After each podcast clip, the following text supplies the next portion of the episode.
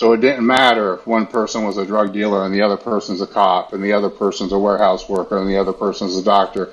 That didn't matter in the gym. What mattered in the gym is we're there to get strong. Welcome to It's Just Bodybuilding.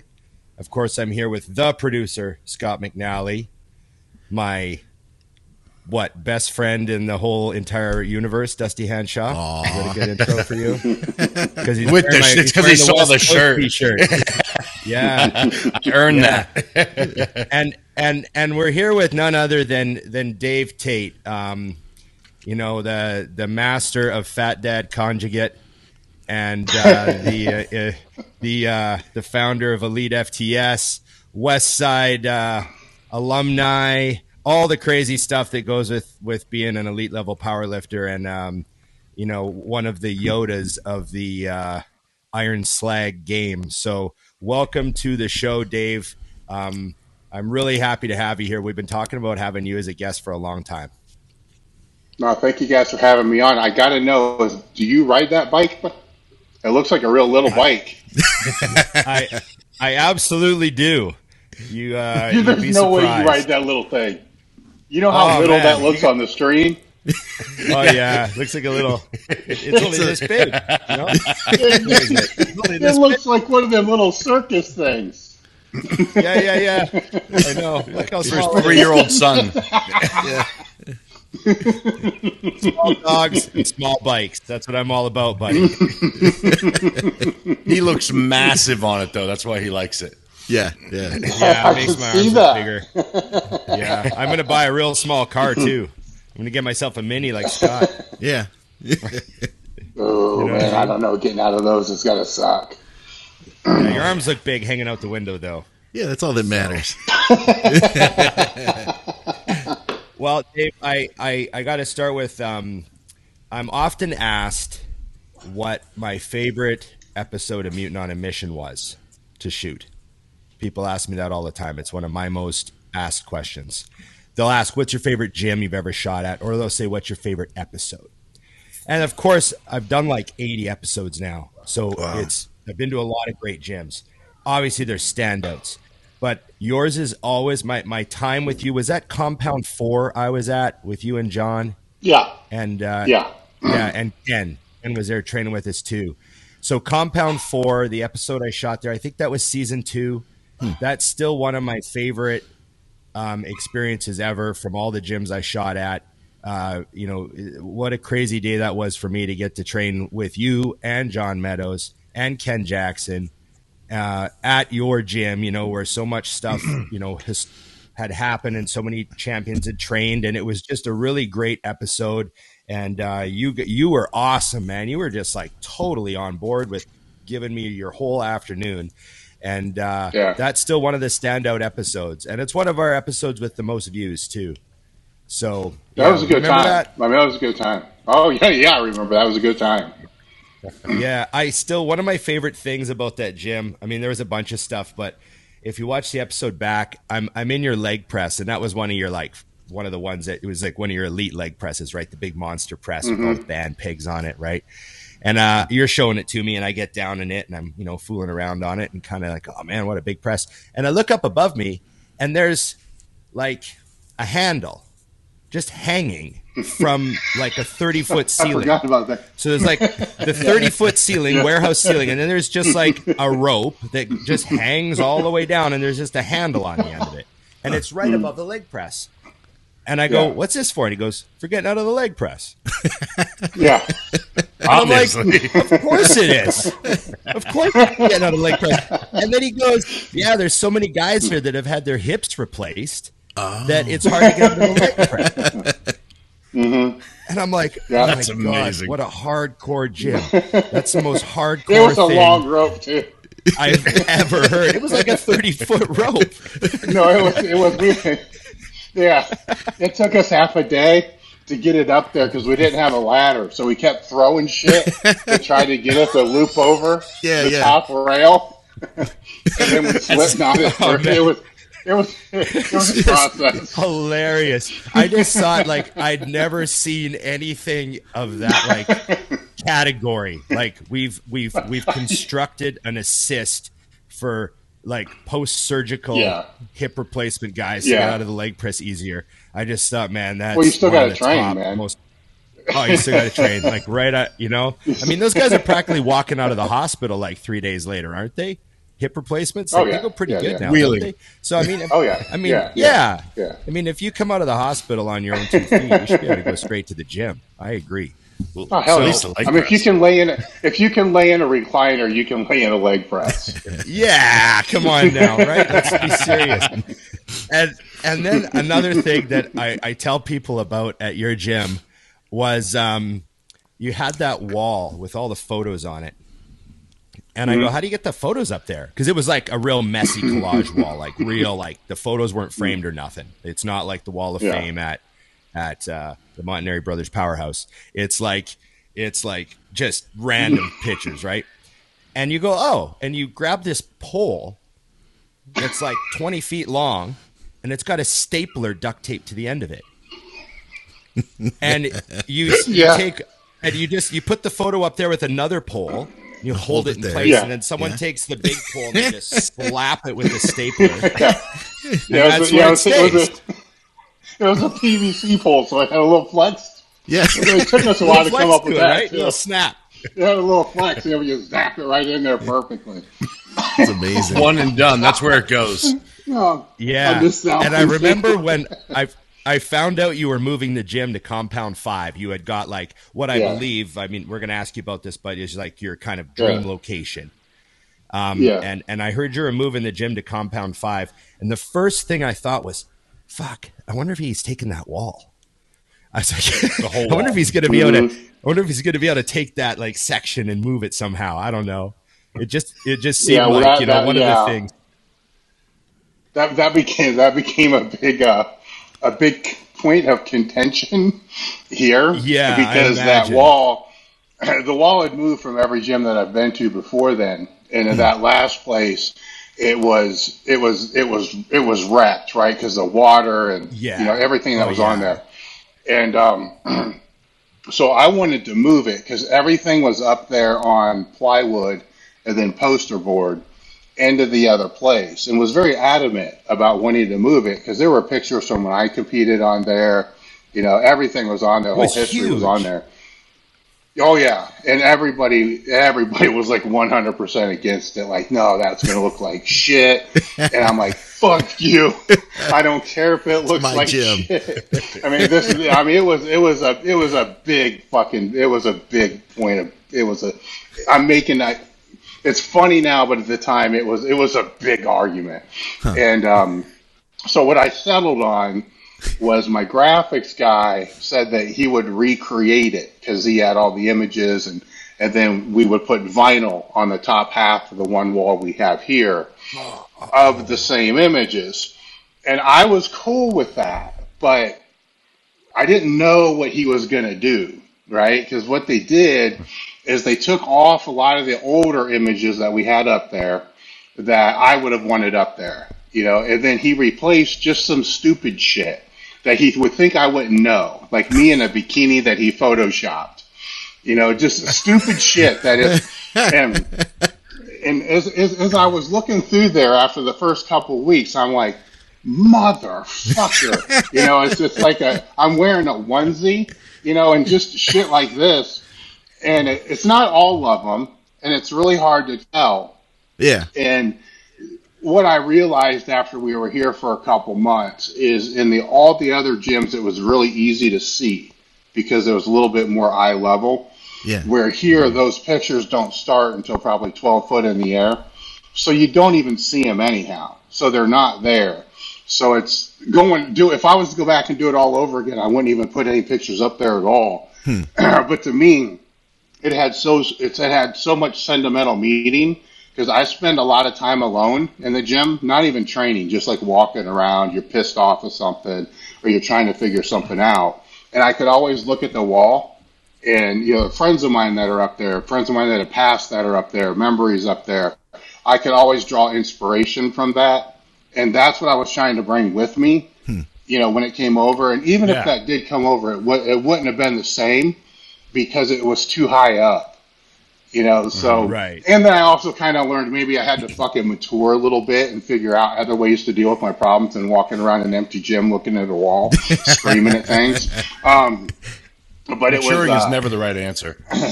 it's, you know, it, you know, oddly enough, it is after you do it, but it's not while you're going through. That's that's that's great. I, I also remember that your gym was one of the gyms that I uh, I come out of with uh, smashed shin. I had a bleeding smashed shin after uh, training at your Yeah. gym because it was very tight. There was a lot of equipment in there, and everything's solid. Like there's there's no there's no pieces that you whack your shin on and the piece moves. no, no, no, no, no, no, There's, no, no. there's none of those. It's not like a Yeah, I commercial gym where something yeah. might actually move. You hit your shin on something at your gym, that's not. It's not moving. It's like a, a massive leg. I, I still have that problem now. You know, I, I have this thing to where you can always fit another one. Like if there's something that really cool comes around, Yeah. like I can, I, I can, I can fit it. You know, and that's what happened in every gym I've ever been in. Hell, it's starting to happen out here now. and um, so, yeah, you're going to whack your shin because there's no clear path to get from one place to another. You have to step over shit to get to the other things. That was intentional. Man. Yeah, yeah, I, I, I loved it, and I, I really uh, look forward to coming and training at Compound Five one day. I, I would I would uh, love to Yeah. take this opportunity to invite myself to uh, Good job. Yeah, anytime. come there. It, I'll uh, you know, you. I, I actually, I actually don't even like. You know, I mean, I love to train and all that, but I would especially like to come to your gym when there's some like crazy lifting going on and just just sit in the corner and like I've never seen a guy squat a thousand pounds. You know what I mean? Um, well, maybe at the Arnold Strongman or something. I can't remember what I've seen guys do, but in like a gym, you know what I Yeah, mean? I, I've never seen Yeah, a guy squat yeah. like a thousand pounds in a in a gym and in like you know walking it out of a squat rack or even in a monolift. So um, you know stuff like that, or or you know I know there's guys at your gym like who's you know what are some of the benches that are happening at your gym? Like what are guys benching now? Uh, what now in general? I mean, it depends what you're talking about because it's bodybuilding is just as polluted as powerlifting is just as polluted as Yeah. fucking. They're all the same, right? So it depends upon the federation and all, a million other things. So it can range anywhere between you know 1,300 pounds wearing unlimited gear to I think close to 800 pounds or a little shy of 800 pounds completely raw. You know, so the numbers today, even even with all the bullshit that goes on, and same in bodybuilding, like bodybuilders today are just more insane than they were years ago. Even with all the mm-hmm. shit that's going on, there's still advancement in all these sports happening at that grassroots level.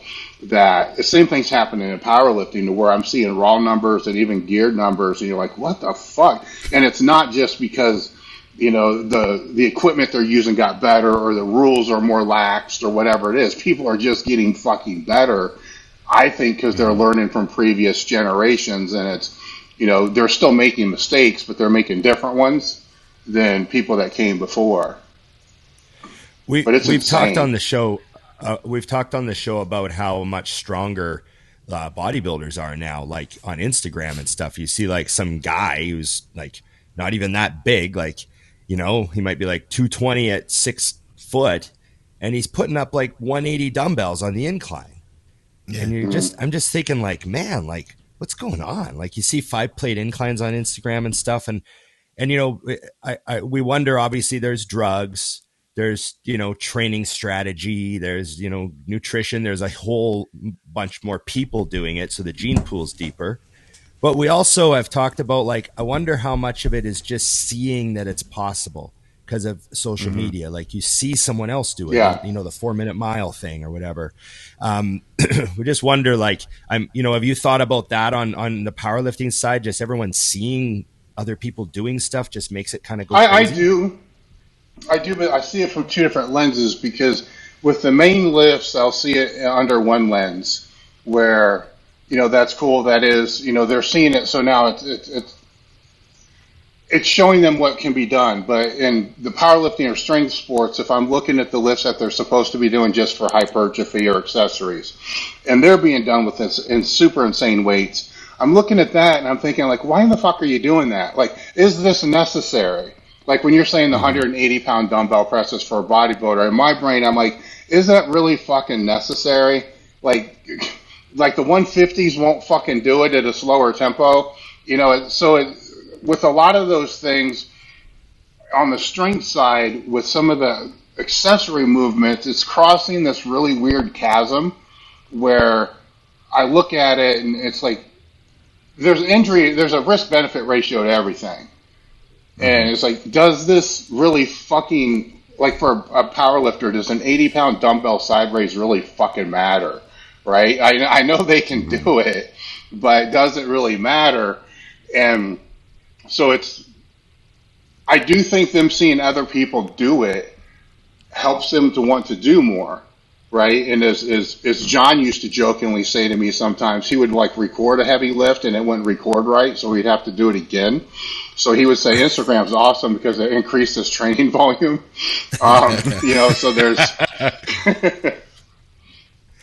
you know, so there's that too. Um, so it's, I, I think you got to look at all of it, right, to be able to see is, is the end result of all of it better and then look mm-hmm. downstream from there and be able to see because it's they the bodybuilders are stronger, but are those stronger ones the ones that are winning? Hmm. You, you, you, get what right. I'm saying? So yeah. I yeah, not always. Yeah, yeah. So strength might have gone up fifty percent, but the physiques aren't necessarily fifty percent better. I don't know. I don't like I said. That's not yeah. my world. Like I said, I don't know. I mean, because that would be to me that would be the wrong metric for them to try to emulate if they're following right. other people, yeah, you know, to try to become the best at what they're doing, that would probably not be the best thing to do. Well, Dave, I got one for you. What what can bodybuilders learn from powerlifters? Like, what are we maybe not getting that you guys have to offer as far as knowledge goes, as far as understanding that that we could apply and improve what we're doing. And then also too, I'll throw in a part B to that. What can powerlifters learn from bodybuilding that they're not picking up from bodybuilders? I'll start with the part B because that's something I've been pushing for a long time. Is to to go back to what I was just saying with powerlifters, not just powerlifters, but just strength athletes in general. When they're looking at any of the training, I call it downstream. So anything that's not the first two movements when they're looking at any of the movements that they're doing downstream that they're specifically just doing for hypertrophy, they should train those more like a bodybuilder. Hmm. Actually train them more like an injured bodybuilder. So learn how to get learn how to train the muscle and fuck the movement. Because the whole point of that being in the program at that point in time is to create muscle hypertrophy. Right? So what's the best way that they can do that that's going to create the least amount of recovery demands that are already being created because the, the first two things they're doing are going to induce a lot of recovery demands. Hmm. So anything, anything you can do under that to recu- re- reduce recovery demands, still provide the stimulus that they need to become better, and actually mm-hmm. do so in a way that makes it easier to recover and more efficient, it's just a no-brainer to me. Mm-hmm. Now, on the other side of that, if I look at the bodybuilding culture, what I see there is – there's a really strong phasic approach to dieting. There's a difference between off season. There's a difference between preseason. There's mini cuts. There's mini size. There's all kinds of different phasic approaches to dieting. There's all kinds of phasic approaches even to the, the anabolics, the drugs, the type of drugs and everything that's associated with that. When it comes to their mm-hmm. training, the phasic approach is for shit. There's no phasic approach there whatsoever. Yeah. So what they could learn from strength athletes in general is how can they align some type of phasic approach with their training that will tie into whatever the demands are of the nutrition that they're going through. That doesn't mean that you need, you know, like heavier weights. The assumption would be you need heavier weights in the off season when you have more ability and it's easier to recover. But I could also mm-hmm. flip that and say, I'm not a bodybuilding coach. It would depend upon the coach and their athlete because maybe the athlete loses too much muscle as they diet down for a show. So they actually probably need that to be that heavier time when they're pushing mm-hmm. But to get more out of that heavier time, then they probably need a lighter time right before that mm. to be able to create right. that heavier stimulus before. So just some some phasic thinking going into it, I think mm. would help bodybuilders a lot because that's the biggest hole mm. as an outsider looking in. It's like mm-hmm. these things aren't being covered and and probably should be. The same holes exist in the strength athlete side too. Nutritionally, they're doing a better job filling the hole now, right? But sometimes they'll they over they overfill the hole, like they eat like straight. I mean, they they they eat like a pre-contest bodybuilder. I'm like, dude, what the fuck? You know, you don't need right. to do that. You know, you're it's probably counterproductive because mentally in six weeks you're going to burn out from it and you don't have the mental fortitude that a bodybuilder that's been doing this for six years has, and then you're mm. just going to go off the rails when you probably need the nutrition more. Yeah. is a is a typical prep for a meet six weeks? Is that the where that number came from, or how long is that usually? I just threw that out there. I mean, a typical, typical prep for a meet is going to always depend upon the individual. I would say mm-hmm. 12 to 16 and okay. I will call that. I call it getting to the. As a bodybuilder, will start their contest prep mode. For a power lifter or strength athlete, I call it getting to the starting line. And by that, mm-hmm. what I mean is when they get there, then everything that they do moving forward is going to be geared towards peaking for that competition. Now, they they may have been had a good enough off season that they they only need 12 weeks for that to happen. But mm-hmm. it let's say at 16 weeks they feel they're 15% behind where they should be. You know, 12 weeks out, then you got to you got to back it forward. Ultimately, mm-hmm. I'd like to see it be 10 to 12 weeks. But if somebody's in the off season, they're not where they're supposed to, they fell off a little bit more than they're supposed to, I, will I'll have them build about three or four weeks, like one mesocycle in front of that peaking cycle, just to help get them back to the starting line. Because the worst thing you want to do is to start behind the line, because then they end up doing stupid shit to try to catch up, or they hope the drugs kick in, you know, mid cycle, mm-hmm. you know, to be able to catch them up. Where I'd rather have them start optimally and not have to play any unnecessary bullshit unless it's necessary. Mm-hmm. Do do most of the powerlifters at that level work with their coach year round, or you know, like if they're taking coaches? Because I'm just curious. Because it seems like for me, as a complete outsider, that if I just handed you the the reins and said, "All right, here's your yearly payment," uh, make sure I'm on point for that starting line. You know what I mean? They do the same shit that the fucking bodybuilding community does. This is the most stupid fucking thing in the world. They only hire people for prep time. Hmm. It's like the, it, it, it, you know, it blows my fucking mind. It's like, okay, so when we were really supposed to fix the weak points, right? You didn't need any help. now you expect to actually peak and fix weak points at the same time. You're a fucking idiot. You know, it's you see. I mean, it's if if you step back and really look at it, even with just basic contest prep for a bodybuilder, it's not that complicated. The X's and O's as you dial somebody down, right? right? It only gets complicated when you got all this other shit that you're trying to manage that should have been done three three weeks, three months prior. It's like mm-hmm. if, if these stupid fuckers, and I don't mind saying this, but if these stupid fuckers just hired the coaches for the off season and then followed yeah. some stupid general plan they can find online for free, I bet they would probably do better. Because they would bring up all the weak points. You can't bring up weak points in a fucking calorie deficit, right? You know, you can't bring up weak body parts if you're a strength athlete fucking eight weeks out before. It's, uh, it, I can go on rants for this forever you know, the, I love this. Uh, it's fucked up. I mean, it's the strength athlete, right? They'll, they'll start the peaking cycle and they'll be, you know, 12 weeks out. Like, man, I need bigger triceps for this meet. Like, dude, seriously, now?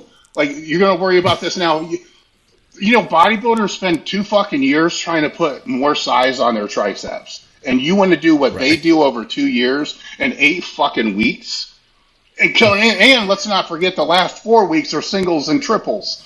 So you want to do what it, it doesn't make any common sense. Where I don't know where this gets planted, and mm-hmm. I don't mm-hmm. know how this message gets so lost for so long over so much period of time. I, I don't get it. Yeah, we see the I same thing we in on the show for 27 minutes before I got Dave completely set off. I can now I can now stop talking for the rest. of My work here is done. Well, yeah. I just, I just, yeah, you had, I just, you had I just fucking. I just ran into this. I swear to God. It's like this meet. My arms need to be bigger. I'm like, so you're going to worry about this now, eight weeks out? Are you fucking kidding me? Like, yeah. how are we going to yeah. do that? Fucking acetylcholine, you know, fucking synthol. I mean, mm-hmm. there's even that ain't going to help you at this fucking point. yeah, it. I just I, I, just had a client of mine. He said, you know, I think he's like six weeks out, and he's like, "You think I should add a second back day?" Yeah, great idea. And I was like, six weeks out. yeah. Like, yeah. your, your calories sure. just went not? down even more. Yeah. Right. yeah, fuck it. Do you know, four there's weeks. only so much not? recovery. God. Yeah, yeah. Four. Yeah. No, man. um, the the it, it does seem like there's a lot of crossover, and um, you know, like I, th- I think one of my favorite training duos ever was you and John because um, you know you had this like kind of pure hearted bodybuilder with this like West Side guy training together. And it was just such a fun period for everyone to watch. And mm-hmm. can you tell us like how, how did you guys wind up becoming such good friends and training together? Well, I knew him a little bit when he did train at Westside, but I, am not going to say I really even liked him or knew him that well. Um, he wasn't a dickhead. He just, I mean, he was a bodybuilder training in a powerlifting gym and just kind of in the way. But when I reconnected with them years later, I think it was um, either after my hip replacement or it was after I retired and I was going through this this identity crisis of trying to figure out how how I was going to train and move forward because training for health really doesn't seem like it's going to be an option for me. You know, it's just I'm not this general fitness person, and I'm just not going to be that. And um, so I got talking to him on the phone about one of the articles that he wrote for T Nation, and uh, make a story, uh, shorten the story. He came out to train that Saturday, and it was a leg workout, and it just it just jived because with that, you know, I'm I was trying to find this. trying to fill this void that I, I lost in my training by not being able to train, you know, the heavy singles and all that because of the hip replacement and didn't know how to even navigate my way back into that where the, and the, the effort that he had, you know, I could do that. Like the challenge sets, while still not the same in my brain as a heavy single, were pretty close. Hmm. It's like now I got something and I guess if I'm going to truly define it, the the sets where you got to like think before you do the set, and you got to get yourself a little a little psyched up for it. But if you get too psyched up, you know you're going to fuck the set up. But if you don't get psyched up enough, you're gonna. That's there's that time between when you make the decision to do the set and then doing the set and then the set. I'm addicted to whatever that is, and that allowed me to kind of find that. Now with John, it became interesting because it, it, it gave me a sidetrack because I'm trying to navigate how I can train where he wanted this pro card and I know some about bodybuilding, but I don't know a lot about bodybuilding. And I knew enough from speaking to him. Here's where he thought his weak points were. Here's what other people were saying his weak points were. And he's, he was lean, right? I mean, he was always lean. And I can see the muscles contract. I can see what's working and what's not working. So with him, it was very easy to say, now wait a minute, you were telling me that it's you know the lower lat that you're trying to target right now, but I, what I'm seeing, it's your trap and rear delts, man. And so that became a side project, you know, of how can how can I work with him and him work with me, you know, educating to be able to tweak everything that he's doing to actually hit the muscle the way that he wanted to hit the muscle and then get to a point to where he could actually his back was one of the biggest weaknesses but became the strength. And it was how can we get his back where it needed to be without his waist? You know in other words how could we get it where it needed to be but still pull out deadlift and pull out the the leg work that was fucking his lower back up and making his waist thick? So that became this big challenge of trying to figure this out to be able to do that. And then the the intensity, like I said, the the effort was great, and then it just became this ongoing thing to where it's it, it gets to this certain effort level, and I'm saying I would say something to John like, okay, look, this is fucking this is this is high, like this effort level is high. You know, looking at from a strength coaching perspective, this is like peaked high it probably needs to come back down to peak back up a little bit higher. Where exactly do you want this to top off at? Because there's there's a point of diminishing returns for everything. And at one point he said, I want to be able to train legs as hard as as hard as we possibly can straight in the worst heat for three and a half hours straight. And I remember saying, That is so unnecessary. and he's I don't care, I still want to do it you know, and so that's that's kind of where it went, and that's where it got to this weird ass point that anytime somebody would come out and train, they would die because they didn't understand there was two years, you know, of, of waving progressions to be able to get to that point. Yeah. They're jumping in. I don't even want to say the deep end of the pool. They're jumping in the fucking ocean. You know that none of that was necessary at that point. And I think he found out after he got his pro card because he had to dial a lot of that back. You know, so after he mm-hmm. got his pro card, he had to dial it a lot back because of time and all the other stuff. And then his look started to get a little bit better as well. Hmm. But it was it was a fun ride. I'm not going to lie about that. It was a fun ride. you've uh, you've trained, uh, you know, obviously we mentioned John, but um, I'd like to one one of the questions that we had here that I really was itching to get to was uh, I wanted to ask you about the West Side days. Yeah, and uh, mm-hmm. I know everyone does. I know it's one of those things, but um, it, it's uh, especially to a bodybuilder, you know, looking at, at, you know what we have now to look at from West Side. I'm like, wow, what a what just a, a crazy thing that was. And I just wanted to ask you about, you know, how what was your first time there? Like, you know, what what were you doing there? It was.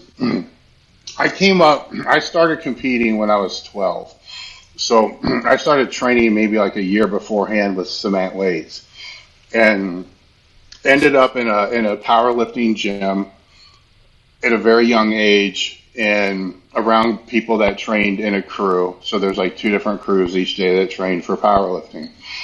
so I knew that environment of what it's like to train in a group of a crew that had social dynamics, good and bad. You know, so I learned how to navigate that from you know a very young age, and the benefits of that.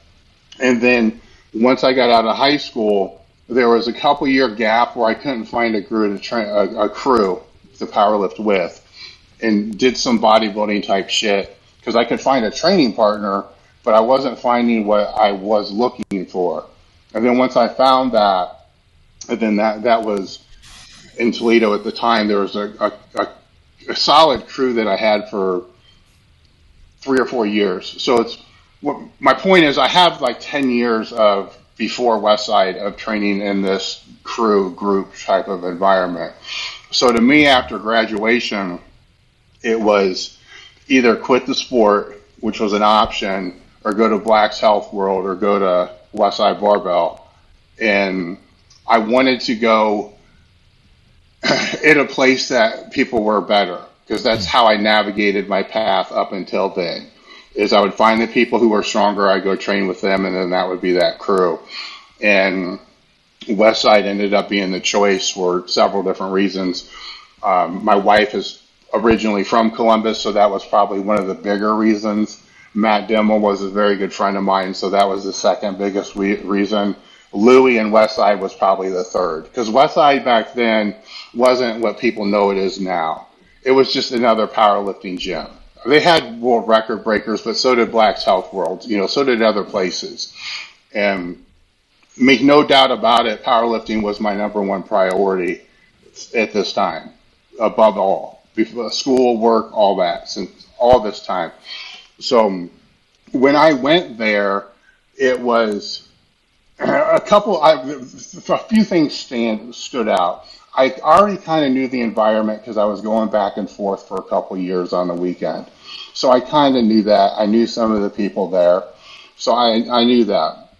The second thing that I realized when I got up there, it just so happened to co to co to correspond with a very dry spell of anabolics, right? So right about the same time when the Mexican border got shut down is about the same mm-hmm. time I went there.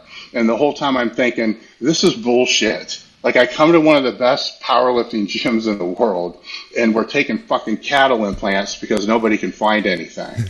like this was a big mistake. I should have went someplace else. And then the third, I didn't buy into a lot of what Louie was saying. I knew his principles, but I did not buy into it at all. I had three elite totals before that. So it took me a year to kind of get acclimated to to all of that and almost thrown out because of all that too. And so after a year, then I started training in the morning with Louie, and then that's when my list went. My total went up 250 pounds in six months. So wow. that that turned me into somebody that was a skeptic because everything I learned in school and everything I learned up until that point was completely against everything Louie was saying. Hmm. And that's hard, man. This is why I understand why critics of him have so much hard time because I was that person. Hmm. And then I was that hmm. person mm-hmm. in his fucking gym saying this makes no fucking sense. But then when I just did, like just fucking, uh, this was a conversation. Just just fucking tell me what to do. I'm sick and tired of listening to your bullshit. Just fucking tell me what to do.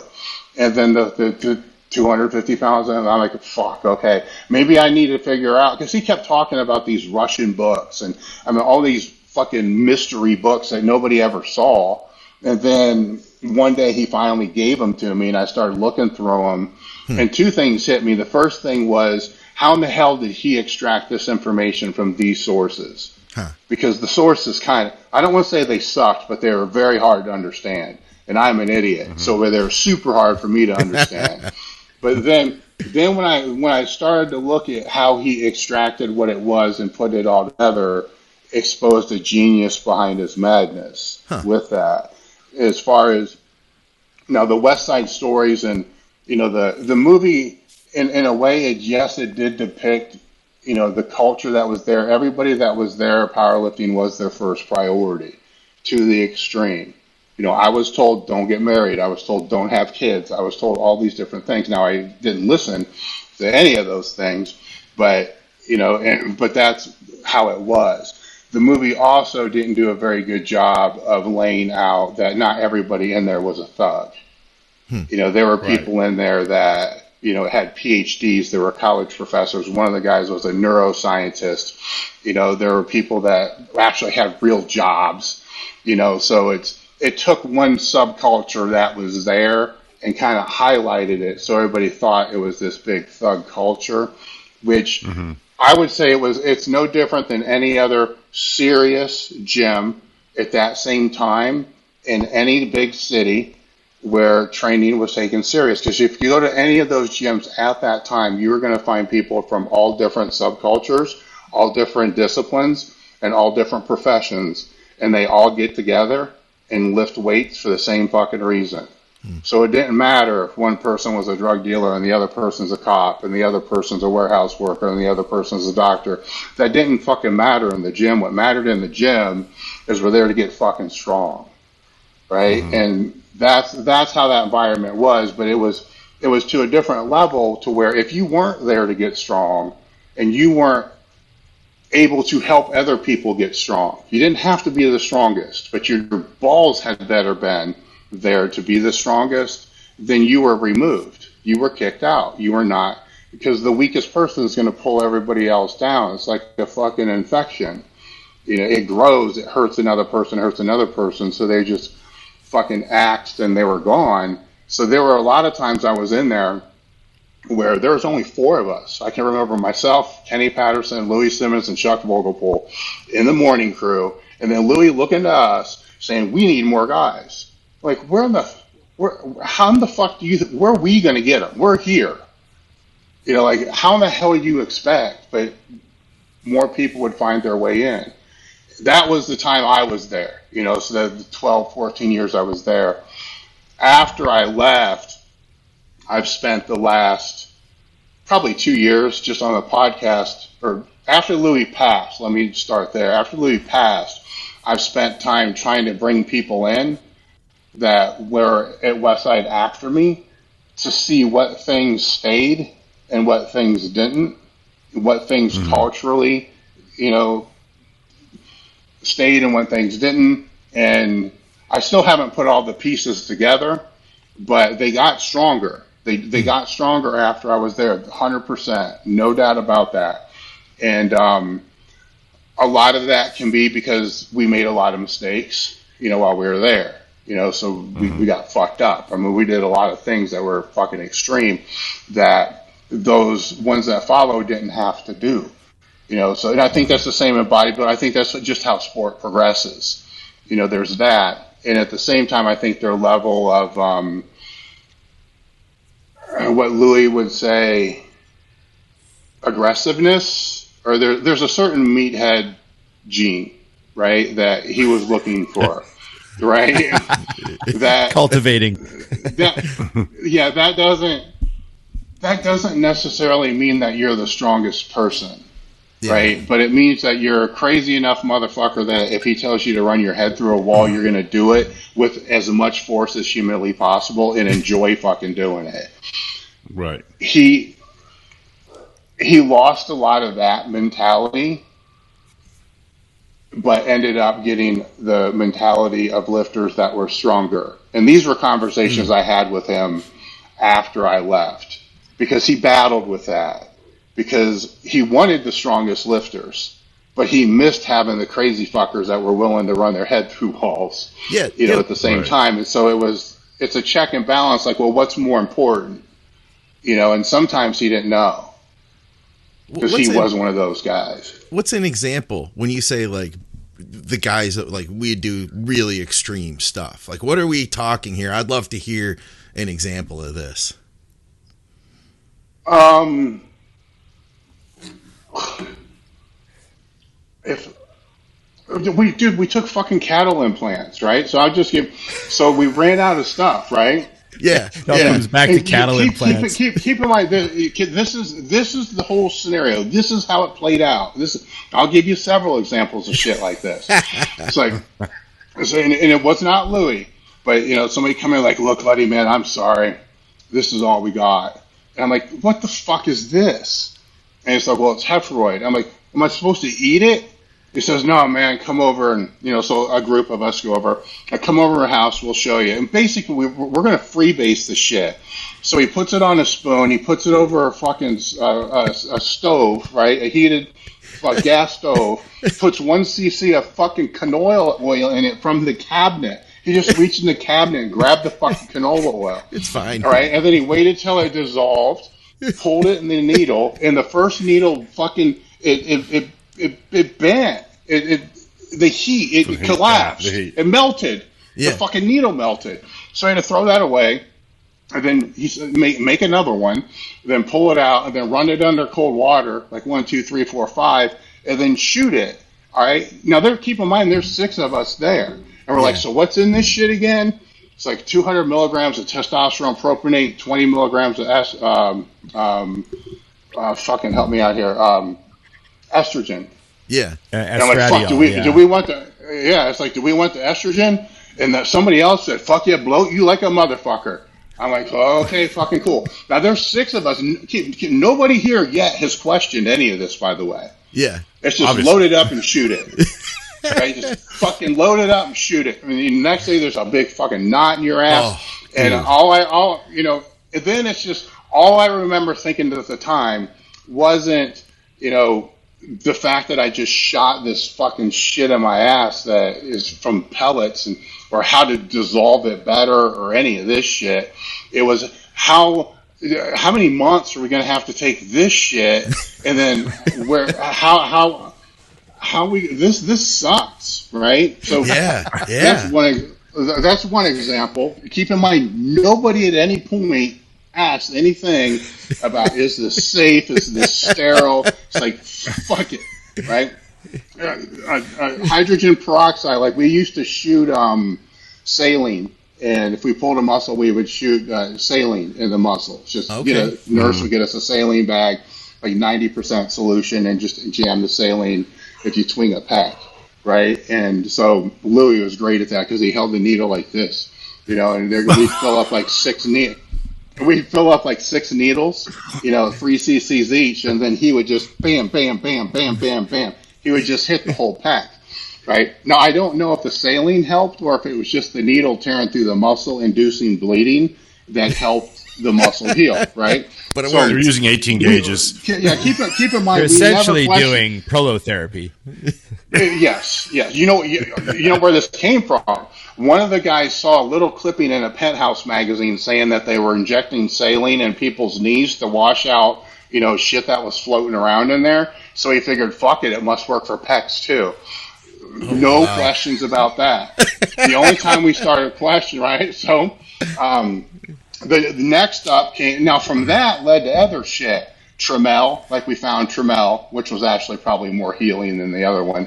And then somebody told, and this was this was not good. Somebody said uh, try uh, hydrogen peroxide.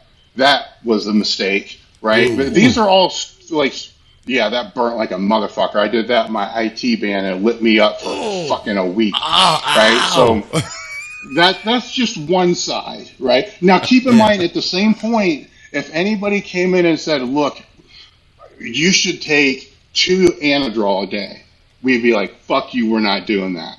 Because the lower back pumps would be so bad that we, we would get hurt. or if you, now swear to God, like, um, the, the D-bol were Thai D ball at the time. So the threshold was like four, maybe 10 the last couple weeks before. Anything more than that, you would tear something or something would get hurt.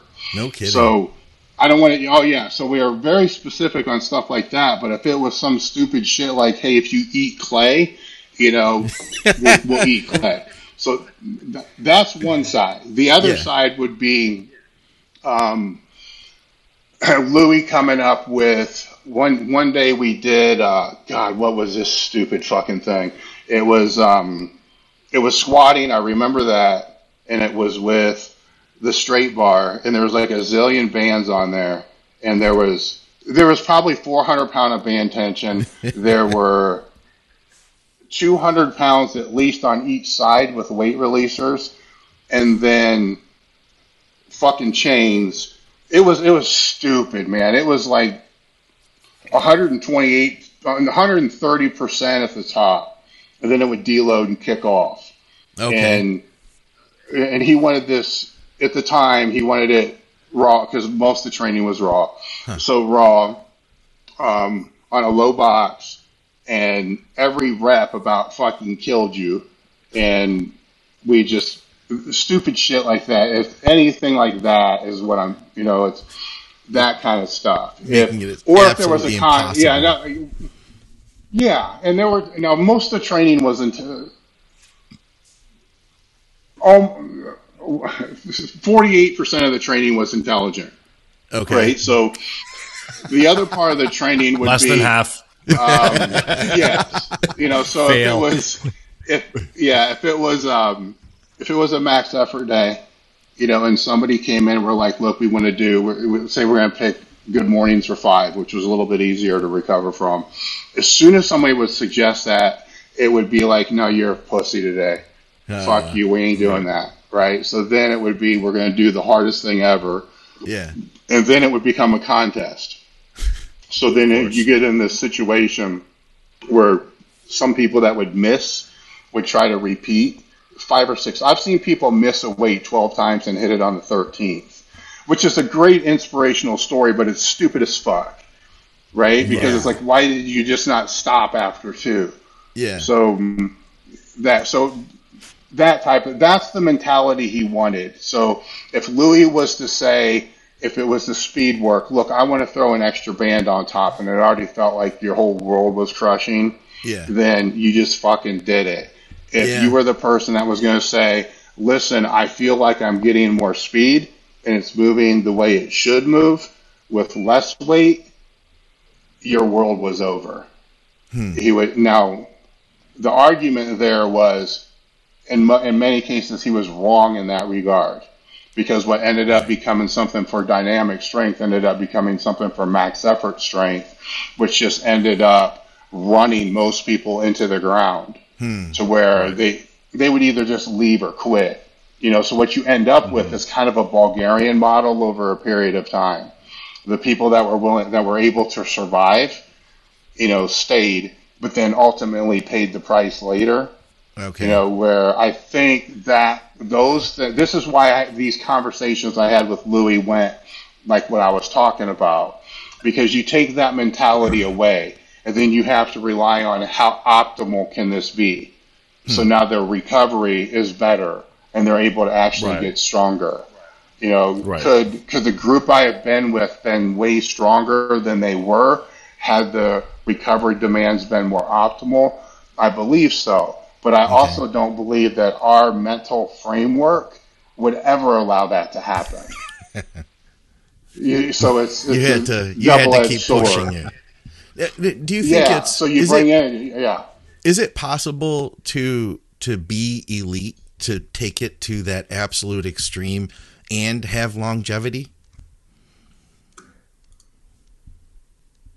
Well, how are you going to define longevity, right? Because anybody that is at the top level of any sport for a decade, for me, is longevity, hmm, Yeah. Oh yeah. right? Right, because it takes a long time in bodybuilding for, for most. It takes a long time for most just to get there, right? So if they get there, mm-hmm. and then if you got a, a IFBB pro that's been a pro for ten years, that's a long fucking time, man. Yeah. Ten years in the NFL is a long fucking time. Yeah. 10 years in the NBA is a long time. I mean, 15 years, you start talking about people that are fucking legends. Now, keep in mind, it takes longer in these sports for a lot of people to get there. Hmm. So, there's longevity is a weird one because I don't know the context on how most people define that. Hmm. Right. So, Right. long and these sports are fucked up because nobody's there to tell you to retire right Yeah. if you see what i'm saying it's not like mm-hmm. you know the power lift it's not like the nfl guy or so yeah in football if you just suck you're not going to play past high school if you even played in high school Yeah. if you're not good enough to play past college you're not playing past college because so, uh, uh, basically you're not being recruited but in the same way you have coaches telling me you're not telling you you're not good enough to continue Yeah. that Right. doesn't happen in strength sports. The opposite actually happens. So hmm. where you'll have somebody that may it may be past their time to go, but they don't want to go, and then they're always going to find somebody that's going to enable them to stay longer. Hmm. Mm-hmm. You know, so it plays into that. So I think now, we have that in bodybuilding Do you have too. to have? Yeah. Now, do you have to? Can you have balance and be at the top level? No, I don't think so. I think if you get to the top level really fast, you know, you're one of the fortunate ones, and then you might be able to find balance, you know, on the second half of your career. But on the first half, mm-hmm. no. The, the brains are not. Our brains are not mature enough in our younger twenties for us to even understand what the fuck balance even means. You see, so when we talk about balance in life and balance in sport, we also need to understand that the human brain for most adult males isn't going to be balanced until they're 25 to 28 to begin with. Or 35 or Right. 40, you know. Or 35. I'm you I'm get my hard point. time, you get my point. yeah. yeah. Two of us are still waiting. Yeah, Yeah. Uh, exactly, exactly. But I think as, as they begin to mature, they begin to find, you know what, I can manage multiple things at the same time and Yeah. be mm-hmm. able to still push the upper limits. Do you find when you're when you're teaching guys? Because I mean, obviously, with where you're at now, um, is that something you work on? Um, Because I know for us, sometimes when you're dealing with people who are trying to get a pro card or, or whatever it is, um, I try to use the word uh, harmony versus balance and just tell them like, yes, bodybuilding takes up 70% of your time. So that it'll never be balanced, but when you're in that 30%, give that a 100. You know what I mean? So while you're yeah. at work, that's your obsession. And then as soon as you clock out, get back to powerlifting. You know what I mean? Or when you're with your kids, yeah. give them everything you have. Then when you get, you know what I mean? Because I feel like that's the line where people can find um, they waste time uh, that doesn't that doesn't help them with their bodybuilding or their powerlifting, just obsessing. You know what I mean? Yeah, I I try to avoid the using the word balance because there's so many videos and resources of people like Michael Jackson that they're gonna or Michael uh, fucking basketball player help God damn it Jordan yeah. Michael Jordan that they're gonna fall back on and say here's an example of somebody wasn't balanced right? So I, hmm. I yeah, avoid right. balance altogether. What I look yeah. at is I'll, I'll talk to them about idle time. Like how much idle hmm. time do you have right? Because now let's look at what you're doing in your idle time right? Because idle time is the devil's time. You quote that however you want to quote that. So if your idle time is spent flipping through Instagram, getting pissed off at what other people are saying, well, then maybe that idle time might better be utilized reading some materials that could help you become better at nutrition or help you become a better coach in a later period of time. So the idle time is there and they are filling the idle time so let's talk about what you're filling that with. If it's just one hour or four hours per day, it's still there. But if it's being mm-hmm. filled with things that are not going to help them with become the best athlete they can be, my first conversation with them would be then you're not all in. You say right. that you're all in, but if you're using your idle time to only produce negative thoughts and to pull you down from what your higher purpose is in this sport, then you're not all in. If you were all in, you'd be very protective of what you're putting in your brain as far as what you need to do to become better. You know, so don't tell me you're all in. Just tell me you're 70% in and let's have an honest discussion here. And then look there. And when, when I change the narrative that way, I'm not going to say it's 100% success, but when I change the narrative that way, then all of a sudden they're able to look at things like comments on social media and where they're spending their time when they're supposed to be resting. It's and bodybuilding recovery is huge and strength training recovery is huge. Now, if all they're doing is spending their time on social media, getting stressed out, producing higher cortisol, we all know that's counterproductive to what they're trying to do on mm-hmm. stage or on a platform. And they know right. that. So if they're actively making that choice, that's where I go back into don't tell me you're all in if you're actively making choices that work against where you want to be. I just want to show them other things that they can do that could help them to actually fill that or replace that yeah. with something mm-hmm. that could be better. Like go for a walk outside with no fucking headphones on. Right? Leave you know, don't listen to music, just go walk and be with your own thoughts for a while. Nobody does mm-hmm. that ever ever. Like, and it'll freak them out. If they, I mean, if they got to do it for five minutes, it will freak them out. But just go do that, and then ask yourself: Are these thoughts actually productive or counterproductive, and where are they coming from? So, if that's the trick that I found is I try to avoid balance. Hmm. Right. Because so there's too many. There's too many things to push back. Yeah, you've said that a lot of that same stuff, Dusty. I've heard you say that. Yeah, I, I just I, I'm, I'm like, it's cool to hear because I'm sure a lot of people that come to you are stunned with how much these conversations help strength when they think they're going to come in to here, eat this food, do this mesocycle, and take these drugs. But there's all that extra stuff that really can take them to another level, which is which is awesome to to hear about. Well, here's here's the thing with that is the way I've always broke training down, and as I've gotten older, it's, it's how I break life down in general, is every weak point or sticking point is either physical, mental, or technical, right? Anybody can do the training and anybody can eat the food, right? The people who are willing to put in the right mental work to get to where they need to go, that's not anybody. That's rare. That's very few people. But the answers that everybody wants, what exercises should I do for my biceps? What's the best source of protein to grow the most? Yeah. Right? Yeah. It's, it's never you know, what is the mindset that I need to achieve in a sport that's going to, for many people, take a decade to even be close to the potential that they could have to even know if they have good genetics or not. Right. Love that. Yeah, um, the mentality stuff. Uh, I mean, you you've said some stuff today, Dave. That you know, I I think it's you know it's that that key takeaway point from the seminar. You know, you go to a three hour seminar and the guy says one thing about mindset, and you're like, that's that's the thing, you know. And you dropped a bunch of those. it's not today. easy I mean, though, uh, man. No, and it sort I think, of I think the other like thing with that is, is a lot of people think it's easy, but it's not. It's not. Yeah, it's not it's not a formula. And also too the the stuff you were saying about you know, you guys actually like I guess you didn't say the words, but like training too hard. Like essentially mm-hmm. like you know what I mean? Just always taking the worst possible route to torture yourself the most.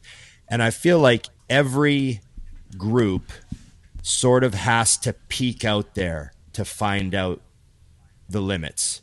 Like the bodybuilding also, I feel like bodybuilding also has gone through that phase too. Like with the drugs and stuff, we've, the, you know, the most extreme diets were, I think, sort of already done.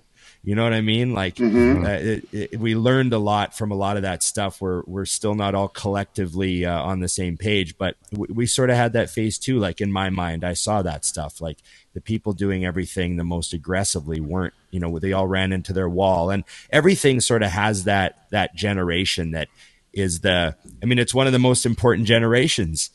The, the, the, the generation of the most complete psychos that are willing to do anything.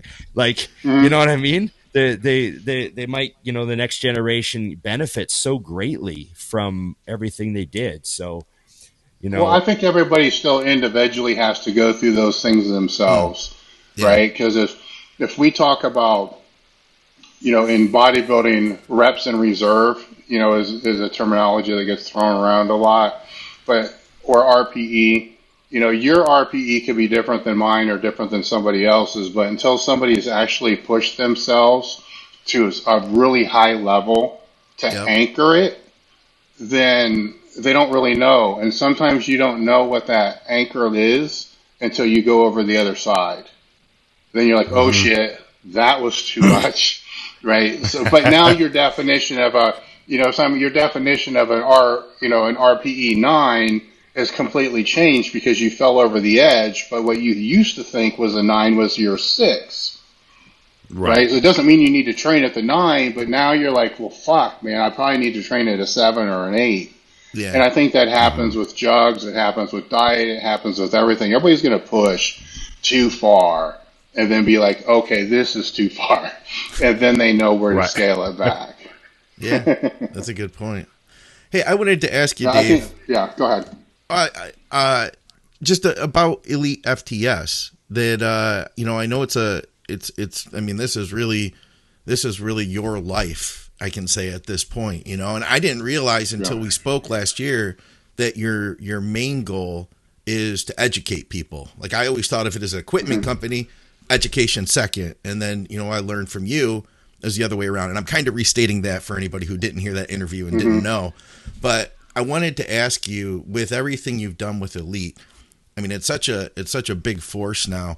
What was the point where you felt like it was really doing something good? Like, where was the point where you're like, you know what, I've made it. Like, and I don't mean like I made it. Like, oh man, I'm I'm a, you know, like in the surface, I'm a success, I'm rich or famous or whatever. But like, where you really felt like this is doing what I wanted it to do. yeah, this company is, Um, is doing its its purpose. Yeah. I would say over the past year. Really. And that's um yeah. And what the the reason is I mean you guys are all online. Most of the work that you do is online. So you'll understand where I'm coming from. A lot of people don't understand where I'm coming from. When your whole career and everything that you do is online, most of what you see is negative, right? Or the comments that you see are negative. Um, the if you if you train people in a gym, if you have clients, and um, maybe you all have, so you have clients that you're training in a gym, and you're in there eight hours a day. Usually, every client at the end of the session is going to say, "Hey, man, thank you, good job. You know, thank you, I appreciate what you do." You know, you hear that a lot. When you're online, that's gone. That's completely gone, right? So you might hear, "Hey, I appreciate what you do," once a month but then what you do see are customer service issues and all these other issues over and over and over and over and over.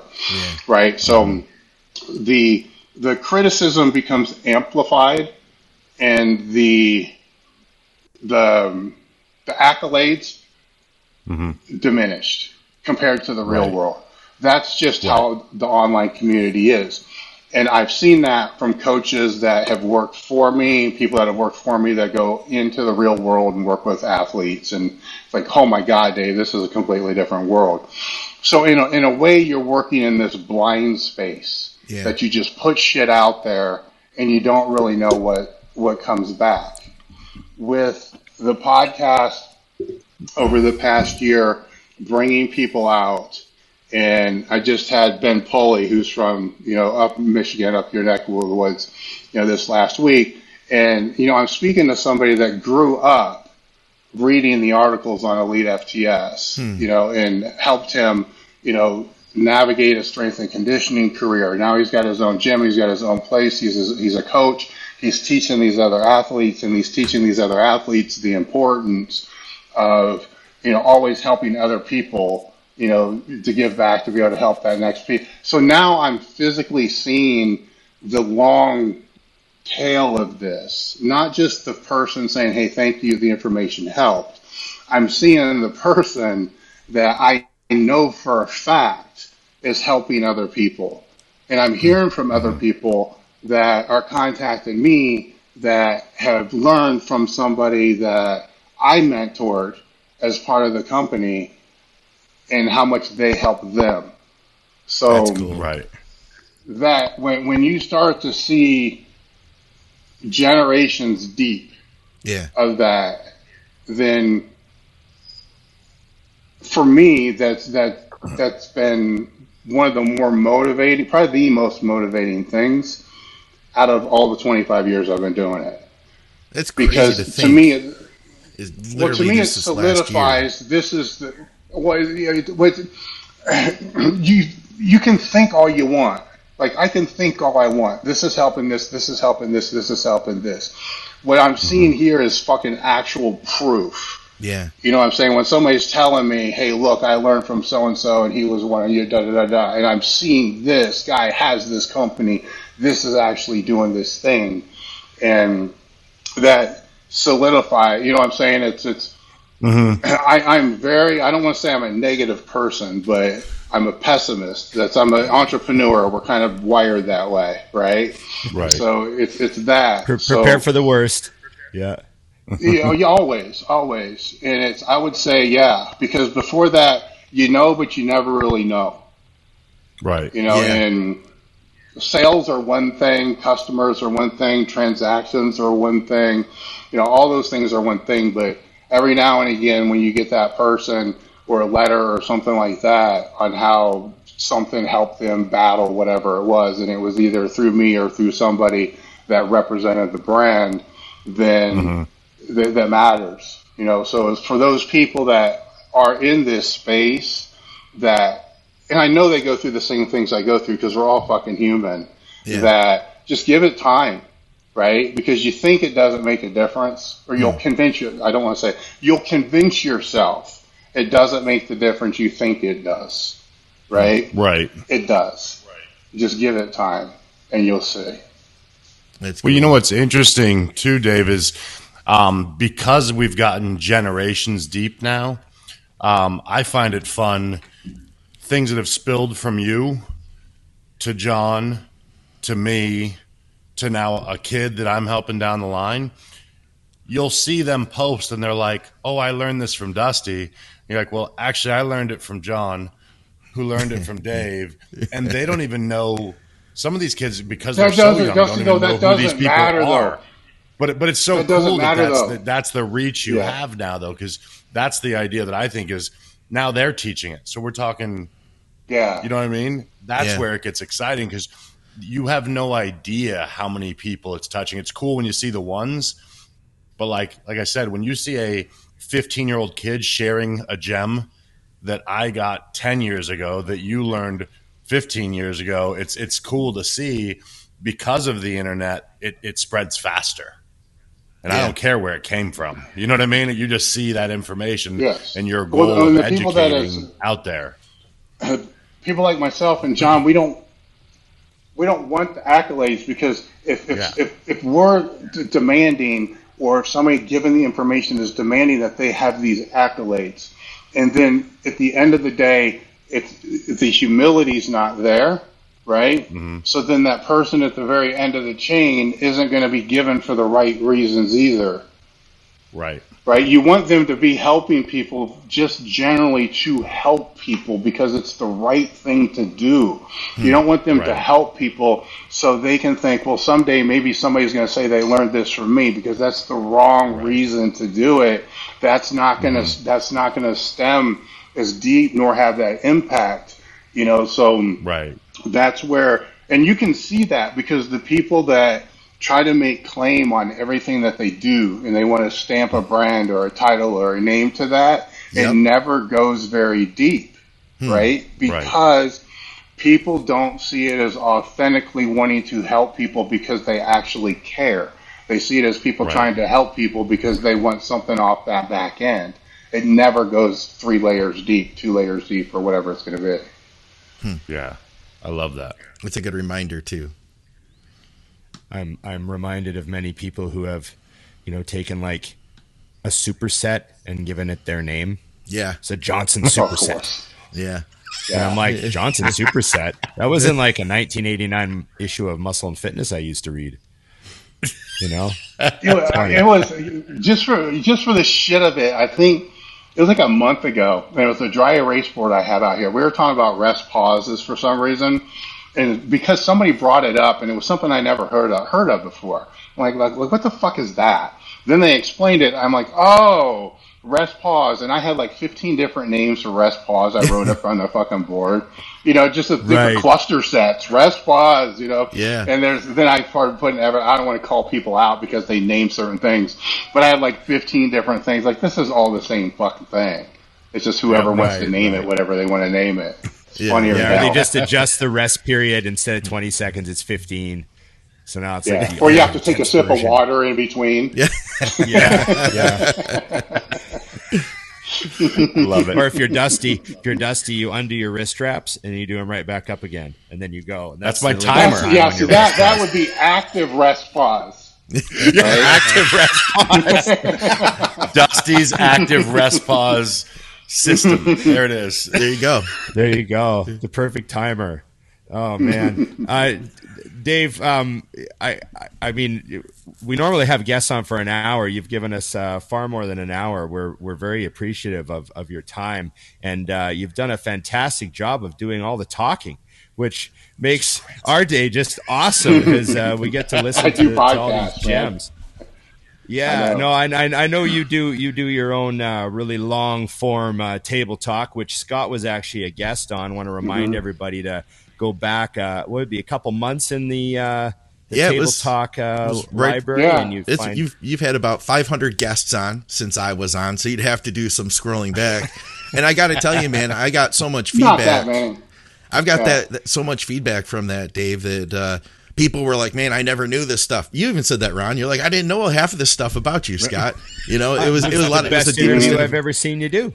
Yeah, it was it was cool. I really appreciated that, man. It was it, it You know? meant a lot I've been to me I've too. been No, that was talking time. to this guy every week for a couple of years now, and then you go and interview him, and I'm like, oh, geez, I'm not very good at getting to know people. That's, learned his last name thing and I love everything. about it. yeah, Yeah, Yeah, yeah. his last name. What, what's what's been what's been one of the most rewarding uh, things about the podcast? Just talking to people, having guests on. What what?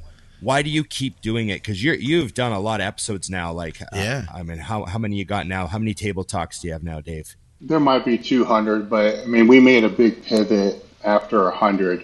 So, really, the last 100, I keep doing it because um, I'm bringing out people that that I want to know better, right? And it's that that even gets weird, and I'm sure you guys know because there's a lot of people I want to bring out, but I got to balance that then with people who I know are going to actually have views too, right? So mm-hmm. I could have someone that brings a lot of views because you need the downloads because you know the there's ads and shit like that, and but you don't want to only bring those people out because they suck, and I don't really care to know most of those people. so it, it's it's you know it's, so it's it's bringing out the people that I really I want to get to know more. And one of the reasons I keep doing it is because by the time the guest gets here, and I really don't know them that well, I've already listened to five or six episodes of podcasts they've already been on. So I, have already invested 10 hours of my time trying to get to know who they are. And then I get to spend time with them while they're here. Sometimes there's time after they're here. And then the way that I equate it is I have people that I've trained with for four years, a couple times a week, that I don't know as well as I get to know hmm. one person that comes out for a podcast. And yeah. that, that, that to me, that's cool, right? Because it's, I I work I live in a bubble. I work in a bubble, you know, and I really don't care to like want to meet a whole lot of people. But the people I do want to meet, I would like to get to know, you know, mm-hmm. well, you know. So I learn from them, and you know, it's it's an it's that's why I keep doing it because it's I like the relationship I'm able to form with these people in that period of time because I learn a lot from them. It it it makes me go back and focus on skills I still need to work on a little bit communication wise. Hmm. And it's another thing that I strive to want to get better at. I that comes up from the powerlifting and everything else. You know, you're always looking for something, you know, that you can strive to just get a little better at each time. Yeah. And mm-hmm. that's filling one of those voids there too, but doing it around a topic that I love, which is the gym and people that love the gym and then showcasing, kind of like with the West Side thing, showcasing that there's a lot of different people that train hard, that love training, that come from all these different backgrounds. But at the end of yeah. the day, they still love the iron as much as everybody else does. And that kind of, that connection to me has always been a really cool thing because you can have people you disagree with on just about everything, but you get in the gym and you train hard and it's fucking awesome. You know, and I think we need more shit like that, you know, yep. out there for people to aspire to do and be around. I agree. That's so well said. And guys, I got to tell you, Dave, when you and I sat down, I think we recorded it like noon or one or something like that. We recorded for like three and a half hours, and then we talked for like three and a half hours after that. By the time I left, I was walking out of that gym. It was like seven o'clock at night. I swear to God, the sun was going down. I was like, oh my God, I was at Elite literally the entire day. Mm-hmm. it's awesome, man, because awesome. it, like I learned like it. You learn there's there's so much to learn. Everybody's got a story, right? And mm-hmm. everybody's got experiences. So there's so much to learn from other people that it's just I'm going to take advantage of that as much as I can. And it's also fun too because there's always topics that hopefully one day I'm going to figure out how to get those topics actually on the podcast. But there's always funny fucking topics and things that probably shouldn't be on the podcast, but it should be. But I get to have those conversations, right? And it's right. cool as fuck because if those are like, wow, I didn't think of that. That's fucked up, you know, or whatever it is, and it's interesting. That's where so cool. where is some of the you know this this funny bubble that you know you live in and we all live in? Um, where are some of the the the places that you've had someone stop you and go, "Are you Dave Tate?" I was like, "You're Dave Tate." Like, you know, we've all um, joked about the odd airport security guy that pumps iron and says like, "Oh, I watch your podcast and stuff." But you know, how has it been for you? It's not. It's weird, right? Because it's. I can go like I can go to my own grocery store and fucking nobody knows who I am. You know, I can go anywhere in Columbus, nobody fucking has a clue where I am. I can be on a cruise ship on some fucking island somewhere, and somebody on the same excursion that I'm on just happens to know who I am. You know, so right. it's it's really weird. It's really fucking weird, um, and so it's not that often. But when it does happen, it's always some place where it's like, Exactly. this is like fucking weird. Like nobody knew me at CVS in my own town. They got to call my name, Yeah. you know, on the on the thing because they don't they, they don't know who I am, you know. But so it's airports, no, usually not so much, but um, or sometimes what will happen is I'll get a DM and they'll say, "Where you at?" Oh yeah. You know that, yeah. and you know something like that, and then half the time I don't remember, like. Yeah, yeah, you know, and so I would say that the, the weirdest places would be when it's been a long time since I've gone on a cruise, but it seemed like for a while there, like every cruise I went on, on whatever fucking like Jamaica, whatever island excursion or whatever, it freaks me out because it's Some guy who's done a bit of what I'm saying? powerlifting. Yeah. yeah, yeah, Yeah. crazy Yeah. hell. You watch some conjugate YouTube videos or whatever. Yeah. Yeah. yeah. Mm-hmm. That's amazing. Well, Dave, what would you say? Uh, what would you say would be like one of your key philosophies, your key takeaways for, you know, finding your your passion and and and how you've you know turned your brand into your entire lifestyle, basically. What what would be some of the things you'd you'd you'd say to a young person who's asking, you know, how do I follow my passions? I've always gone by, after I defined it in the 90s, the live, learn, pass on thing. I've always kind of gone back to that. And that is, you know, to live my life in such a way that each day is fulfilling, but also striving to be able to get better. You know, that's not a definitive statement, but just that live statement's changed over a period of time. But to, to, to, to try my best not to take a day for granted. Yeah. And I do, we all do. But to just mm-hmm. try my best to remind myself, you know, of that. And then to learn, you know, to always try to learn to strive to become better at something.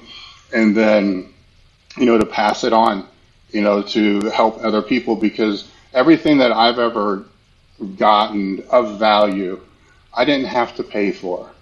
Hmm. You know, it's my mm-hmm. college education I can say was fucking worthless. You know, every certification I've ever taken was fucking worthless. The best things I've ever learned about training were from people, you know, like you guys in the gym or just conversations or people that they they didn't have to and this happened when I was a young, it happened when I was a kid. They didn't have to help a mm-hmm. fucking 12 year old, a 13 year old. It changed my fucking life. You know, and so those those three things I ground myself on as much as I can. And there's been times where I, I slip away and I lose, right? Because everybody thinks you got to have this passion for life and all this other stuff. And those those are strong for me. But there's been times where you know shit gets off the rails, you know, and I I'm angry, pissed off, depressed, not happy with where the business is going. Business is business is business. It's never what people think it is. You know, there's all the mm-hmm. frustrations and all that other stuff. And I always find that the further I pull myself away from that, the worse all the other things become. Hmm. You know, so sometimes it's hard, you know, to ground yourself in the, especially the passing on part, as we talked about earlier. Sometimes it's hard, you know, to put yourself back into that and say, you know what, I haven't been doing this at the level that I should be doing this, but God damn it, I don't want to keep fucking doing it because I don't see the return on it. And then, it, then it starts this dialogue like, you selfish fuck. Like, what are you on this earth for? And those, Right. that's why, you know, when I said earlier, you, I have to make time where I just have thoughts with just me, no headphones, nothing, just walking, just me, silence.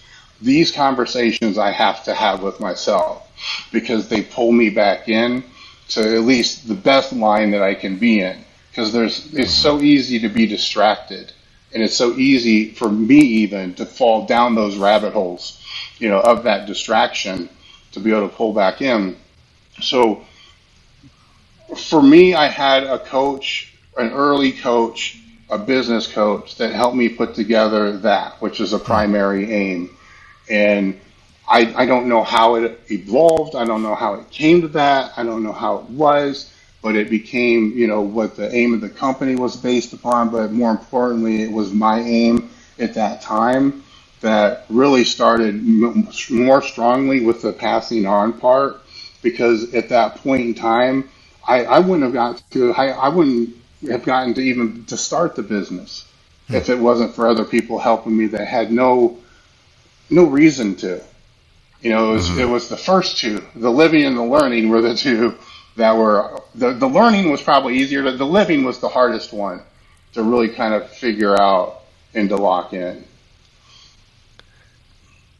That's unbelievable. So find man. a primary aim. Right. Find a primary aim that that will carry you through your whole life. Right. And so that's what I'm trying to say is, and I've made the analogy that many people have told me when I was a teenager, younger, throughout my whole entire life.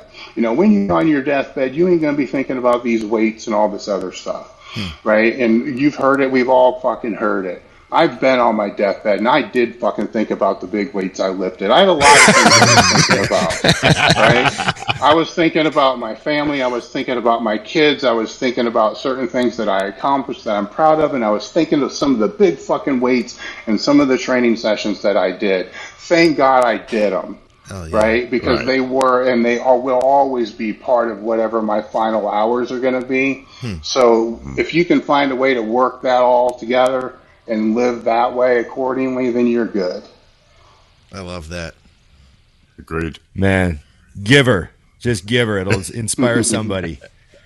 Yeah. Yeah. I appreciate it, Dave. We appreciate it. Thank you very yep. much for your time. Before um, before like Dave I, goes, yeah, though, go ahead. Uh, tell us about SWIS. We're a little ways we're a little ways off from SWIS. It's coming up in fall. Yeah. But for anybody who doesn't know, uh, I'd love to hear your perspective on it and uh, you know what is it and also are you going to be speaking um no i'm not going to be speaking okay unless somebody pulls out i mean it's, it's kind of the when when ken first asked me the first time the um that we helped co-host which was last year um i know how events go i've hosted enough so it's i can speak if somebody pulls there's always last minute cancellation so, yeah. so that will be that so the the presenters are all situated. I think they're all on the. Um, we got a banner on our website, elitefts.com for SWIS.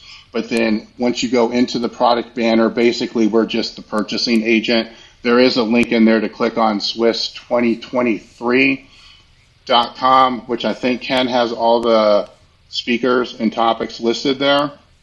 The the one thing that I'm going to put the most effort into this year with SWIS is the one thing that I learned last year towards the very end is a lot of people don't understand the value of in-person events hmm. because they've never been to one, right? So I've always been under the assumption that, you know, the best things about seminars or events that you compete in is the time that you spend with people outside of the actual event you know, just uh-huh. hanging up in a, in a fucking warm up room or a pump up room or the hotel and all that.